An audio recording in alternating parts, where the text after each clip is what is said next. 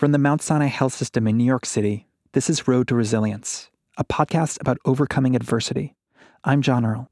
It was leap day, it was February 29th, and I was having dinner with my husband with a former trainee of mine, and I get a call that a couple was coming into the uh, emergency department with recent travel to one of the countries where COVID 19 was prevalent and that they had symptoms.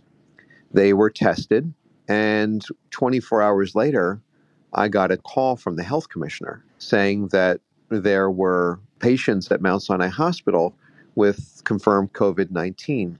That's Dr. David Reich, President and Chief Operating Officer of the Mount Sinai Hospital. He's talking about the very first confirmed case of COVID 19 in New York City. When we first spoke to Dr. Reich for the podcast in mid March, he was working like crazy to prepare his hospital for the coming onslaught. At the time, nobody knew exactly how many beds or ventilators we would need, and some of the projections were pretty frightening. At the time, I asked Dr. Reich what was on his mind, what was he worried about, and how was he staying resilient. What I want to do now is play a clip from that interview. It's both a time capsule from an earlier phase in the pandemic and a window into the mind of a guy facing the challenge of his career, a challenge with so many lives on the line. Well, you know, I I have to be quite honest that no one I think would be able to sleep at night if you just considered the worst case scenarios. And looking at the pictures of Wuhan and the pictures in Italy are, are very very frightening. So I have to admit that I I compartmentalize. I try to think about what I can do, not what I can't do, and I focus on the next task ahead of me. I know we're in the thick of it right now, but I'm wondering if you have a sense of how how you're learning and changing as a result of this. And when you picture yourself or your life afterwards, how do you think things are going to be different? Well, it's actually funny in some ways. Uh, I feel blessed being a bit older uh, in that I found myself in the past two weeks sort of reverting to the way I interacted with people in the 80s more phone calls, hmm. more direct conversation. And it's reassuring to me to hear another person's voice and to connect with them in that way when I don't have that same that same social interaction. And interestingly, at, least in, in my life, I, I enjoy that ability to be alone in the house and to have a, a, a chance to think differently about life. And also, as always, the things that we take for granted. And I didn't mm-hmm. mean to say crises are wonderful, don't misinterpret that part. But there can always be a silver lining in that adversity can make you think about what's important in your life. A month later, on April 15th, we caught up with Dr. Reich again to get a sense of where we are right now in the fight against COVID 19 and to hear about what he's learned in the past month. So, if you remember last time we spoke, it was March 19th, which is almost a month ago. It feels wow. like ages. Yeah. And to use the battlefield analogy, at the time, people were saying that the enemy was approaching and that we were preparing our defenses. Where would you say we are right now in the battle? Well, it looks to us like we've reached a point where we understand exactly how much stretching and of our staff and use of resources that we're going to have to throw at this, but it's still a very, very difficult pathway because this is a disease with a very high death rate.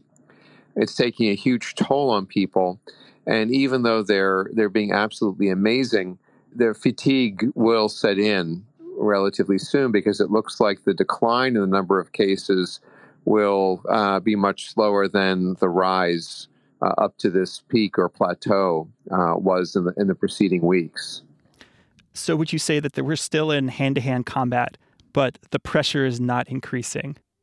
Well, I, I think that you know you're uh, you're going with all these war metaphors. I, I think I'd have to say that what we're dealing with right now is just a a, a crisis which is moving into a chronic phase. Mm-hmm. Uh, initially, you know, it did have a warlike footing in that we had no idea what was going to happen, and we were constantly changing regular patient units into isolation units for COVID patients.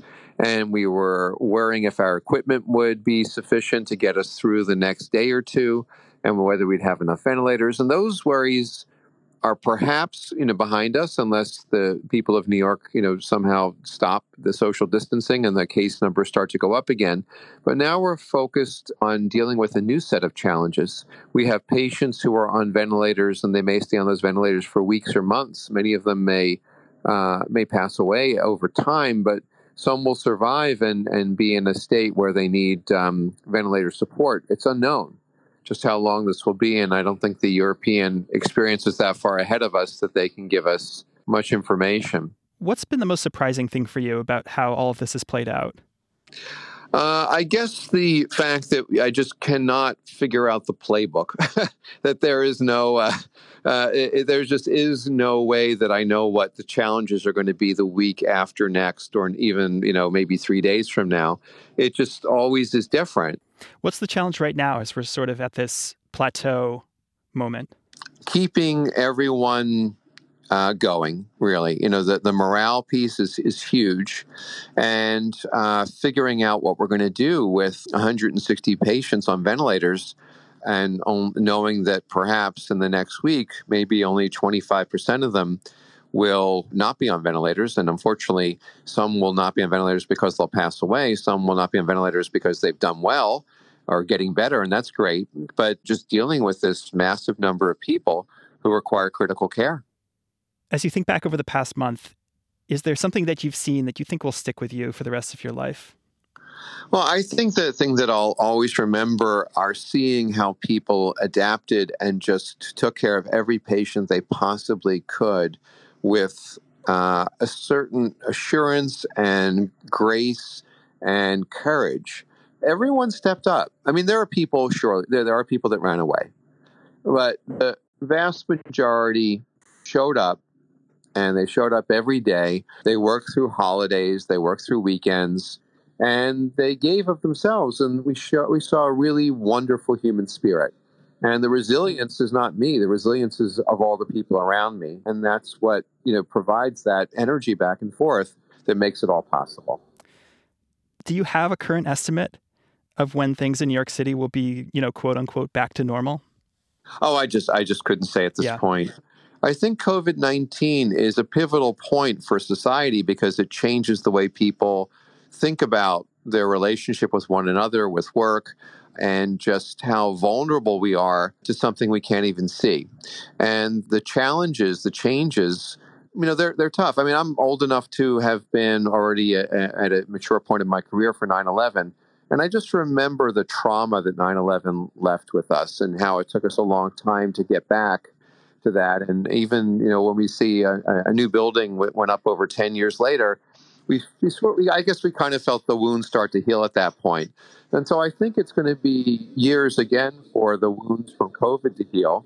And long after there's a vaccine and and there a better control and perhaps um, you know prophylactic immunoglobulins, other medical therapies that make it a less deadly disease and a more controllable disease, that the trauma of the COVID era will will have repercussions for some time to come.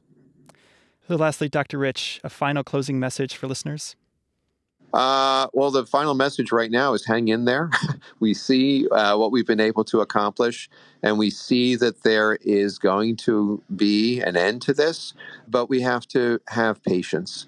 And I'm probably the least patient person there is, so maybe I'm the wrong person to give this advice. But if we hang in there together and we just keep on this course, we will see this through to its not end, but to where it evolves. And we will become stronger because we develop this resilience based upon our own ability to respond to, to challenges we never even thought possible. Great. Thank you so much, Dr. Reich. Thank you. Dr. David Reich is President and Chief Operating Officer of the Mount Sinai Hospital. Road to Resilience is a production of the Mount Sinai Health System in New York City. It's produced by Katie Ullman, Nikki Hudson, and me, John Earl. Lucia Lee is our executive producer. If you'd like to support Mount Sinai's COVID 19 efforts, please follow the link in the show notes. Your donations help us save lives. Thank you. We'll be back with more episodes soon. To stay in the loop, sign up for our newsletter. I'll put a link to that too in the show notes. Until next time, stay safe and be well.